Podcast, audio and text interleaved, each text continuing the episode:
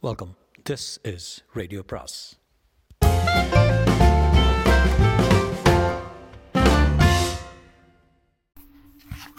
அனைவருக்கும் அன்பு வணக்கம். சு வெங்கடேசனின் வேள்பாரி பாகம் இரண்டு அத்தியாயம் முப்பத்தி ஏழு.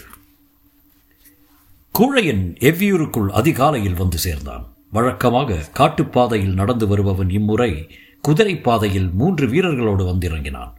அதுவே அவன் வந்துள்ள வேலையின் அவசரத்தை சொன்னது. உதயஞ்சேரல் கீழ்மலையில் புதர் விலக்கி பாதை உருவாக்கியிருக்கிறான். அதற்கடுத்து பரம்பு மலை தொடங்குகிறது. நம் பகுதியில் நுழையவில்லை. மிக கவனமாக திட்டமிட்டு பணியாற்றி கொண்டிருக்கிறான். கடற்கரை பகுதியிலிருந்து மூங்கில் நார்க்கொடிகளை எண்ணற்ற வண்டிகளில் கொண்டு வந்து தொடர்ந்து இறக்குகின்றனர். அது ஏனென்று தெரியவில்லை என்று தென் திசை நிலைமையை விளக்கினான் கூழையன். பாரியோடு தேக்கனும் வேட்டூர் பழையனும் முடியனும் அவையில் வீற்றிருந்தனர். எப்பொழுதும் விழிப்போடு இருப்பது கூழையனின் இயல்பு. உரிய நேரத்தில் தான் விழிப்போடு இயங்க வேண்டும். மற்ற நேரத்தில் இயல்போடு இயங்க வேண்டும் என்று அவனுக்கு பலமுறை சொல்லியாகிவிட்டது. ஆனாலும் கேட்க மறுக்கிறான் என்று சலித்துக் கொண்டார் வேட்டூர் பழையன். ஆனால் தேக்கனுக்கோ நிலைமையை எளிதாக எடுத்துக்கொள்ளக்கூடாது என்று தோன்றியது. சேரனின் வன்மம் மிக ஆழமானது. பத்தாண்டுகளுக்கும் மேலாக அவன் காத்திருக்கிறான். இப்பொழுது குடநாடு அவனுக்கு வாய்ப்பாக வந்தவுடன் செயலில் இறங்கிவிட்டான் என்று தோன்றுகிறது. தேக்கன் என்ன சொல்லப் போகிறார் என கூழையன் கவனித்துக் கொண்டிருந்த போது பாரி சொன்னான் கீழ்மலை பாதையில் நமது எல்லைக்குள் வராமல் கவனமாக நிறுத்தியிருக்கிறான் என்றால் வேறு ஏதோ பகுதியில் பாதை ஊடுருவிக் கொண்டிருக்கிறது என்று பொருள். அவன் கூழையனை நன்கு புரிந்து வைத்திருக்கிறான் என்றான் பாரி. பழையன் சொல்லியதைத்தான் பாரி வேறு விதத்தில் சொல்கிறான் என்பது அனைவருக்கும் புரிந்தது. உதயஞ்சேரல் இம்முறை குடநாட்டை தான் முதலிலே உள்ளிறக்கி விடுவான். நம்பீது கொண்டுள்ள பகையால் நடக்கும் இப்போரில் அவனது முதல் தந்திரம் சக கூட்டாளியை காவு கொடுப்பது என்றான் பாரி. உதயஞ்சேரல் இப்படி சந்திப்பா எப்படி சந்திப்பான் என்பதை நன்கு உணர்ந்தவன் பாரி. அவனது கருத்து முற்றிலும் சரி என்று எல்லோருக்கும் தெரியும். உரையாடலின் இறுதியில் பரம்பு நாட்டின் வடமேற்கு எல்லைப் பகுதிக்கு செல்ல முடியனுக்கு உத்தரவு கொடுக்கப்பட்டது. ஆனாலும் அனைவரும் வலியுறுத்தியதனவோ தேக்கரின் செயலைத்தான். காடரியை இப்பொழுது போகும் முடிவை பற்றி மீண்டும் யோசியுங்கள் என்று சொன்னார்கள். கூழையன் மிக கடுமையான கோபத்தை தேக்கனின் மீது வெளிப்படுத்தினான். இறுதியாக இச்சிக்கல் தொடர்பாக பெரியவர் வாரிக்கையனிடம் கருத்து கேட்கலாம் என்று முடிவானது. அவர்தான் எவ்வியூரில் இருப்பதிலே மிக முதியவர். வயதானால் வயதானதால் இதுபோன்ற சிக்கல்களில் தலையிடுவதில்லை. ஆனால் குழப்பமான நிலை ஏற்பட்டால் பாரி இறுதியாக கருத்து கேட்பது வாரிக்கையினிடம்தான். இப்பொழுது சிக்கல் அவரிடம் போனது. போர் சூழலை புரிந்து கொண்டு தேக்கன் தனது முடிவை மாற்ற வேண்டும் என்று கூழையனும் பழையனும் கூறினார். சாமப்பூ மலர்ந்த பிறகு முடிவை மாற்றுவது மரபென்று என்று தேக்கன் கூறினான். இரண்டுக்குள்ளும் இருக்கும் உண்மைகளை சிந்தித்து வாரிக்கையன் சொன்னார். முழு நிலவுக்கு இன்னும் மூன்று வாரங்கள் இருக்கின்றன. அதற்குள் பகரியின் ஈரலை கொண்டு வர பரம்பு மக்களுக்கு பாரி உத்தரவிடட்டும். கொண்டு வருகிறவன் புதிய தேக்கனாய் பிள்ளைகளை காடறிய அழைத்துச் செல்லட்டும். யாரும் கொண்டு வரவில்லை என்றால் நீதான் போக வேண்டும் என்றார். வாரிக்கேன் சொன்ன பிறகு மறுத்து பேச ஒன்றுமில்லை. ஆனால் மூன்று வாரத்துக்குள் பகரியை வேட்டையாடுவதெல்லாம் நடக்காத செயல் என்று அனைவருக்கும் தெரியும். வேறு வழி என்று ஒப்புக்கொண்டனர். மறுநாள் கூழையின் தென் திசைக்கும் முடியன் வடமேற்கு திசைக்கும் புறப்பட்டனர். பரம்பு நாடு முழுவதும் பகரி வேட்டையை அறிவித்தான் பாரி. இந்நிகழ்வுகள் எல்லாம் கபிலருக்கு பின்னர் தான் தெரிய வந்தன. பகரி தான் பறவைகளின் தலைவன். அதன் வேகத்தையும் நுட்பத்தையும் வேறெந்த பறவைக்கும் ஈடு சொல்ல முடியாது. அது முட்டை போட்ட அன்றே குஞ்சு பொறிக்கும் ஆற்றல் வாய்ந்தது. பிற பறவைகள் பல நாட்கள் அடைகாத்து உடற்சூட்டை முட்டைக்கு இறக்கி குஞ்சு பொறிக்கின்றன. ஆனால் பகரி அப்படி என்று தனது உடலின் வழி பெருவெப்பத்தை கடத்தக்கூடியது. பகரியின் ஈரலை சாப்பிட்ட மனிதனை எந்த விலங்கு தீண்டினாலும் அதன் நஞ்சு அவனை ஒன்றும் செய்யாது. சில நேரம் தீண்டிய விலங்கு பாதிப்புக்கு உள்ளாகும். பகரியை கண்ணீர் பார்ப்பதும் அதனை அடித்து வேட்டையாடுவதும் எளிதான செயலல்ல. பகரியின் ஈரல் உண்டவனே எவ்வியூரின் தேக்கனாகிறான். கொடிய பாம்புகளாலும் பூச்சிகளாலும் செடிகொடிகளின் சுனைகளாலும் எவ்வித பாதிப்பும் ஏற்படாத மனிதனை காடறியும் ஆசானாக செயல்பட முடியும். அவனை நம்பியே பரம்பின் பிள்ளைகளை காட்டுக்குள் அனுப்ப முடியும். இல்லை என்றால் இவ்வடர் காட்டில் என்ன நடக்கும் என்று அனுமானிக்கவே முடியாது. பகரியை தேடி பரம்பின் கண்கள் வானமெங்கும் பறந்து கொண்டிருந்தன. நாட்கள் நகர்ந்தன. அடர்மழை கொட்டித் தீர்க்க பகற்பொழுது மிக குறியதாகவே இருந்தது. அதில் பகரியை போன்றதொரு வீறு கொண்ட பறவையை பார்ப்பதே மிக வரிது பின் எங்கே வேட்டையாடுவது? பரம்பு மலையின் எல்லா முகடுகளிலும் மக்கள் ஏறி இறங்கினர். தன் இயல்பில் எப்பொழுதோ காணிற்படும் கண்ணீர்படும் ஒரு பறவையை தனித்து வேட்டையாடி பிடிக்கும் அளவுக்கு மனிதர்கள் மனிதரின் கைக்குள் இயற்கை சுருங்கிவிடவில்லை. பரம்பின் மக்கள் அச்சிறு பறவையிடம் தங்களின் தோல்வியை ஒப்புக்கொள்ளும் கடைசி பகலும் முடிவுக்கு வந்தது. இன்றிரவு முழு நிலவினால் வேட்டூர் பழையன் செய்திக்காக முன்னிரவு வரை காத்திருந்தான். எங்கிருந்தும் செய்தி வரவில்லை. பகரி அகப்படவில்லை என்பது முடிவானது. இனி தேக்கன் காடறிய புறப்படுதலை தடுக்க முடியாது என தெரிந்தும் தெரிந்ததும் பழையன் வேட்டுவன் பாறை நோக்கி புறப்பட ஆயத்தமானான். முன்னிரவில் தேக்கனை கண்டு பேசினான். பிள்ளைகளை நல்லபடியாக பயிற்றுவித்து கொண்டு வா. மற்றவற்றை நாங்கள் பார்த்துக்கொள்கிறோம் என்று சொல்லிவிட்டு புறப்பட்டான். அவனோடு இளம் வீரர்களும் உடன் வந்தனர். நள்ளிரவுக்குள் புலிவால் குகைக்கு போய்விடலாம். அங்கு படுத்தெழுந்து பயணத்தை தொடரலாம் என்பது திட்டம். பெருகியோடும் வைகையின் இருள் கற்றி இருள் அகற்றி சூரிய கதிர்கள் மதுரை எட்டி பார்க்க தொடங்கின. இருமாத காலம் விழாக்களில் மூழ்கி கிடந்த மதுரை இன்று அதன் உச்ச நிகழ்வை காண தயாராகி இருந்தது மணமாலை சூடும் இந்நாளுக்காகத்தான் அவ்வளவு பெரும் கொண்டாட்டங்களும் நடந்து முடிந்துள்ள. கருங்கை வாணனின் திட்டம் துல்லியமாக நடைமுறையானது. அவனுக்கு வந்துள்ள தகவல்கள் மிக நல்ல செய்தியை சொல்லுகின்றன. இன்று பாண்டிய பேரரசின் திருநாள். இந்நன்னாளில் பேரரசின் முன் சொல்லப்படும் முதற் செய்தியாக இது இருக்க வேண்டும். இன்று அதிகாலையிலேயே பேரரசரை காண வந்து விட்டான் தளபதி கருங்கைவாணன் பள்ளியறை விட்டு எழுந்து வந்த பேரரசரை வணங்கி சொன்னான் நமக்கு வந்துள்ள செய்திகளின் அடிப்படையில் நம்மால் அனுப்பப்பட்டவர்கள் பச்சை மலைக்குள் வெற்றிகரமாக நுழைந்து விட்டனர் இலக்கை அடையும் காலம் நெருங்கிவிட்டது. அவரை கட்டுத்தழுவினார் பேரரசர். மலநாளின் மகிழ்வை விஞ்சு மாற்றல் கொண்ட செய்தியை அளித்தாய் என பாராட்டி மகிழ்ந்தார். புதியவர்ப்பனுக்கும் தெரிவித்து விடு சூழ்கடல் முதுவனுக்கும் சொல் மணவிழாவின் மகிழ்வு எல்லையற்றதாக பெருகட்டும். வணங்கி விடைபெற்றான் கருங்கைவாணன் பள்ளியறை திரைச்சீலையை விலக்கி வெளியேறி வந்த பொற்சுவை நீராழி அரங்கிற்குள் நுழைந்தாள் நீள்வட்ட பளிங்கு நீர்க்குழுவை அவளுக்காக காத்திருந்தது. அதில் நாற்பத்தி இரண்டு நறுமணப் பொருட்கள் கலக்கப்பட்ட மணநீர் நிரப்பப்பட்டிருந்தது. பொற்சுவை அருகில் வந்தாள். சுற்றிலும் சேவை பெண்கள் நின்றிருந்தனர். பக்கவாட்டில் அமைந்திருந்த படிமேல் ஏறி வலது கால் நீட்டி பெருவிரல் கொண்டு நீரினை அசைத்தால் சிற்றலைகள் விளிம்பிற் போய் முட்டி திரும்பின. அந்நீரல்களை நீரலைகளை பார்த்தபடி கால் நுழைத்து கழுத்து வரை உள்ளிறங்கினாள். நீர் மெல்லிய சூடு கொண்டிருந்தது. அதிகாலை குளிருக்கு இதம் தர இதைவிட வேறென்ன இருக்கிறது? ஆனால் உடல் தொடும் எதுவும் சுகம் தருவதாக மாறிவிடுவதில்லை. சிந்தித்தபடியே மேலாடையை கழற்றி இடக்கையில் நீட்டினாள். சேவை பெண் அதனை பணிந்து பெற்றுக்கொண்டாள் மண நீரின் வாசனை எங்கும் பரவி மூச்சடைக்க செய்தது. நறுமணக் குளியல் பழகிய ஒன்றுதான். ஆனால் யவன நறுமணங்கள் மூக்கிற்கு சற்றே கடுமையூட்டக்கூடியவை. அவற்றை அதிகமாக ஊற்றிருக்கிறார்கள் என தோன்றியது. இந்த கலவையை ஆண் உருவாக்கியிருக்க வேண்டும். பெண்ணின் கைப்பக்குவம் இப்படி இருக்காது. ஆனால் எல்லா ஆண்களும் இதுபோல் கடுமை கொண்ட கலவையை உருவாக்கி விடுவதில்லை. எவ்வித நறுமணப் பொருட்களும் இன்றி அவனோடு சேர்ந்து சுனை நீராடிய போது எழுந்த மனமும் இன்பமும் வேறொன்றிலும் ஏற்பட்டதில்லை. கலவை நறுமணப் பொருட்களோடு மட்டும் தொடர்புடையதல்ல. ஈடற்ற இன்பத்தை உருவாக்க விரல்கள் மட்டுமே போதுமானவை. விரல்தான் உடலின் கண்களை திறக்க வல்லது. பாலாடையின் மீது ஊர்ந்து போகும் சிற்றெரும்பின் கால் தடம் போலத்தான் விரல்கள் ஏற்படுத்தும் வடுக்களும். வடுக்கள் பதிந்த பள்ளத்தின் வழியே தான் நினைவின் ஊற்று கசிந்து கொண்டே இருக்கும். கண்ணுக்கு தெரியாமல் நினைவிற் படரும் அந்நறுமணத்துக்கு ஈடு சொல்ல என்ன இருக்கிறது? சுனை நீரின் குளுமைதான் குளுமையை நான் அறிய வேண்டும் என்று சொல்லித்தான் அவன் அழைத்துச் சென்றான். நீர் மேனியெங்கும் ஊர்ந்து போய் கொண்டிருந்தது. நீரோடும் பாறை சுடும் என்று சொன்னால் யார் நம்புவார்கள்? நீர் தழுவும் எனது மேனியின் சூட்டை நான் உணர்ந்த பொழுதுதான் அந்த உண்மை உரைத்தது. சிறு மணலை அள்ளி எனது கையில் கொடுத்து பூசிக்கொள்ளென்றான் நான் மேலெல்லாம் பூசினேன். மென்மலர் மேனியில் சிறு உராய்வுகளுடன் கீரலையும் மணர் மணர்த்தூள்கள் ஏற்படுத்தின. மீண்டும் நீரில் மிதந்தேன். சிற்றெரும்பு கடித்ததைப் போன்ற அக்காயங்களை குளிர் நீருக்குள் உணர்ந்து கொண்டிருந்த போது அவன் நீருள் இறங்கினான். மாமரத்து அடிவாரம் இருக்கும் செவ்வெரும்பு கடிப்பதைப் போல உணரத் தொடங்கினேன். கடிகாயங்கள் காமத்துக்குள் மறைந்து கொண்டிருந்த பொழுதே புதிதாக தோன்றிக் கொண்டும் இருந்தன. சீற்றம் கொண்டு தாக்கப்படுதலின் சுவையை காயங்களே கற்றுக் கொடுத்தன. நீருக்குள் நுழையும் கைகள் எவ்வளவு இழுத்தணைத்தாலும் வலிமை கூடாது. நீர் தன்னுள் விளையாடுபவர்களோடு தானும் சேர்ந்து விளையாடும். அதற்கான இடத்தை தந்தே ஆக வேண்டும். நீர் புகும் முழு இடத்திலும் விளையாட மனிதனால் ஒருபோதும் இயலாது. நீருலகின் நியதி வேறு. நிலத்தில் காதல் கொள்கையில் காற்று விலகி கொடுக்கும். நீரில் காதல் கொள்கையில் அது விலகி கொடுப்பதில்லை. நம்முள் நுழையவே பார்க்கும்.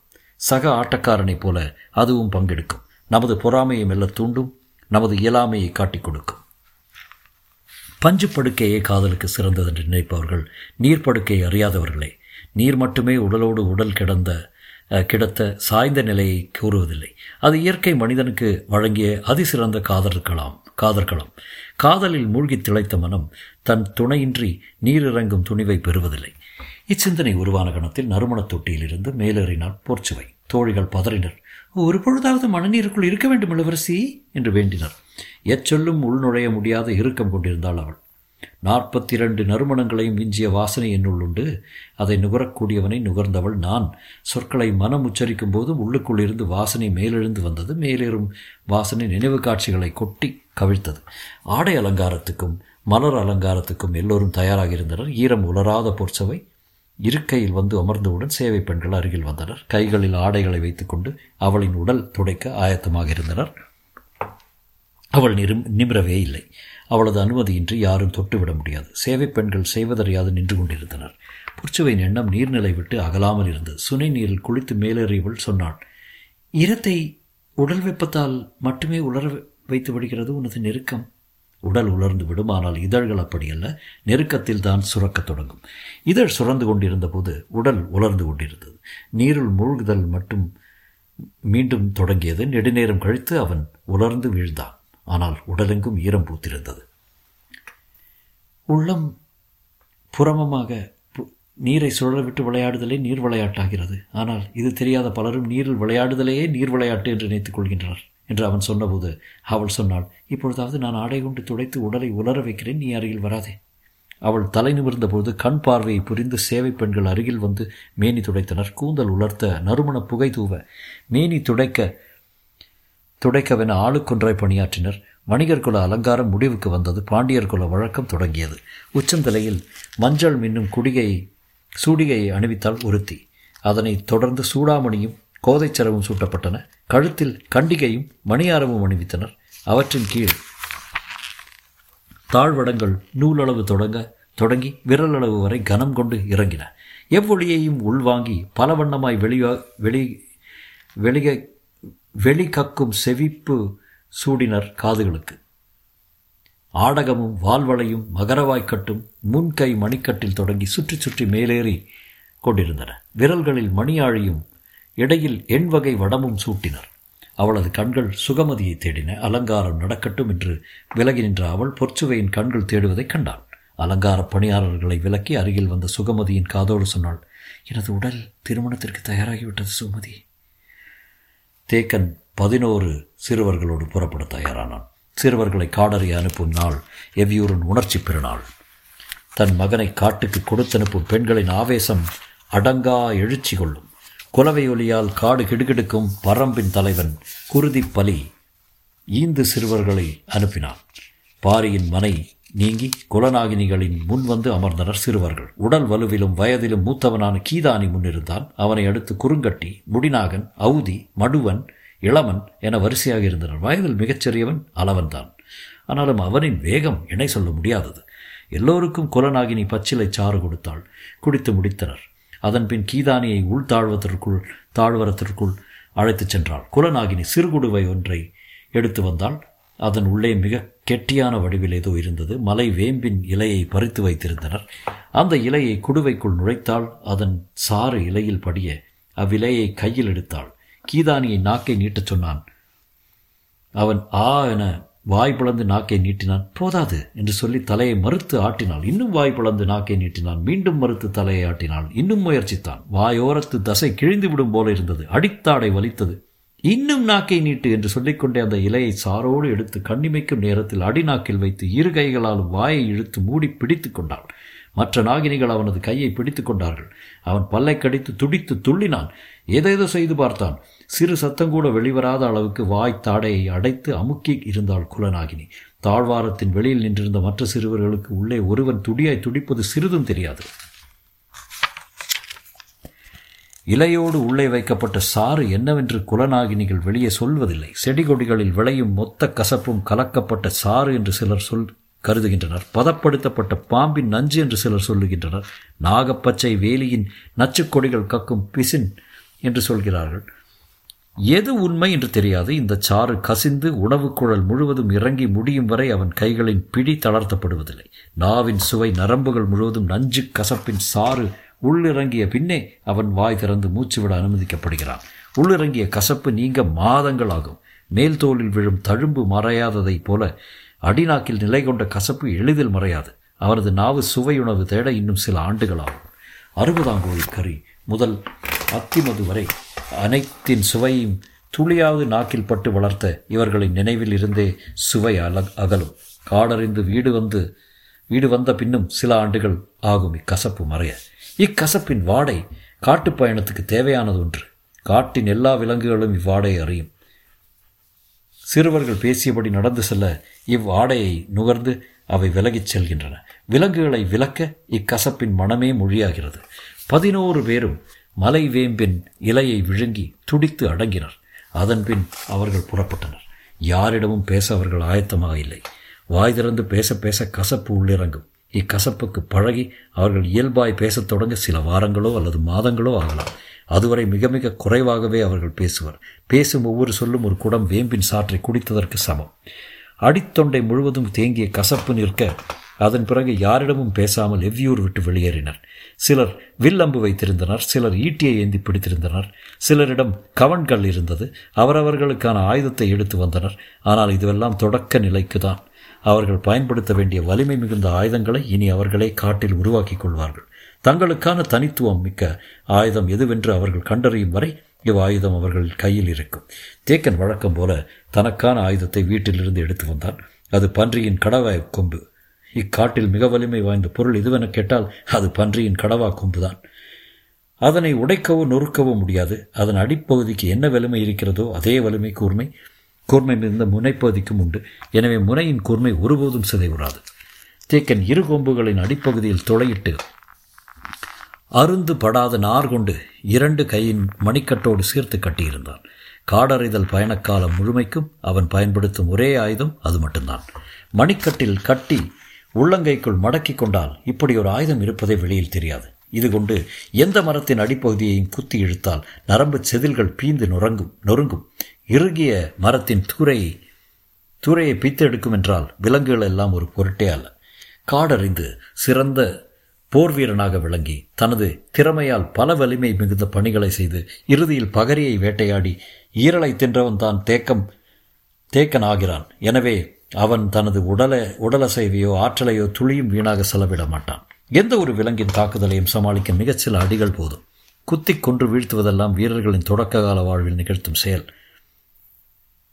ஆனால் வாழ்வு முழுவதும் காடு பார்த்து பட்டறிவின் உச்சத்தில் நிற்கும் தக்கனுக்கு தேவை மிகச் சிறிய சிறிய சில்ல சில அசைவுகள் தான் எந்த விலங்கின் நரம்பை எங்கு தட்டினால் போதும் என்று தெரியும். கைப்பிடி அளவு கோரைப்பற்களின் முனையில் முடிச்சிட்டு அதனை கொண்டு அடித்தால் யானை நகர முடியாமல் உட்காரும். அவன் மரம் செடி கொடி விலங்கு பறவை மனிதன் எல்லாவற்றையும் நரம்புகள் கொண்டு அறிந்தவனாகிறான். எனவே நரம்புகளின் இயக்கு விசை அவனுக்கு பிடிபட்டு விடுகிறது. விலங்குகளின் வலிமை ஆற்றல் மீதான கருத்தெல்லாம் நினைவிலிருந்தே உதிர்ந்து விடுகிறது. காடறியும் நான்காவது பயணத்தை மேற்கொள்ளும் தேக்கனின் முதல் நாள் நினைவில் கடந்த காலம் எதுவும் வந்து செல்லவில்லை. வழக்கம் போல இன்றைய நாளின் நிகழ்வு மட்டுமே அவன் மனதில் ஓடியது. சாமப்பூவின் வாசனை வந்து சென்றது. முன்னால் சென்றவனை தொடர்ந்து பதினோரு பேரும் வந்து கொண்டிருந்தனர். யாரும் வாயை திறந்து எதுவும் கேட்கவில்லை. வாய் திறந்தாலே காற்று உள்ளே போய் ஒரு குடம் நஞ்சை அடிவயிற்றில் கொட்டி கவிழ்ப்பது போல இருக்கிறது. எனவே அனைவரும் பேச்சின்றி பின்தொடர்ந்தனர். நீண்ட நேரத்துக்கு பின் சிறியவன் அளவன் கேட்டான் எதை நோக்கி போகிறோம்? நடந்தபடியே தேக்கன் சொன்னான் கோற்றவை வழிபட வழிபட கூத்துக்களம் நோக்கி செல்கிறோம். தொடரும்.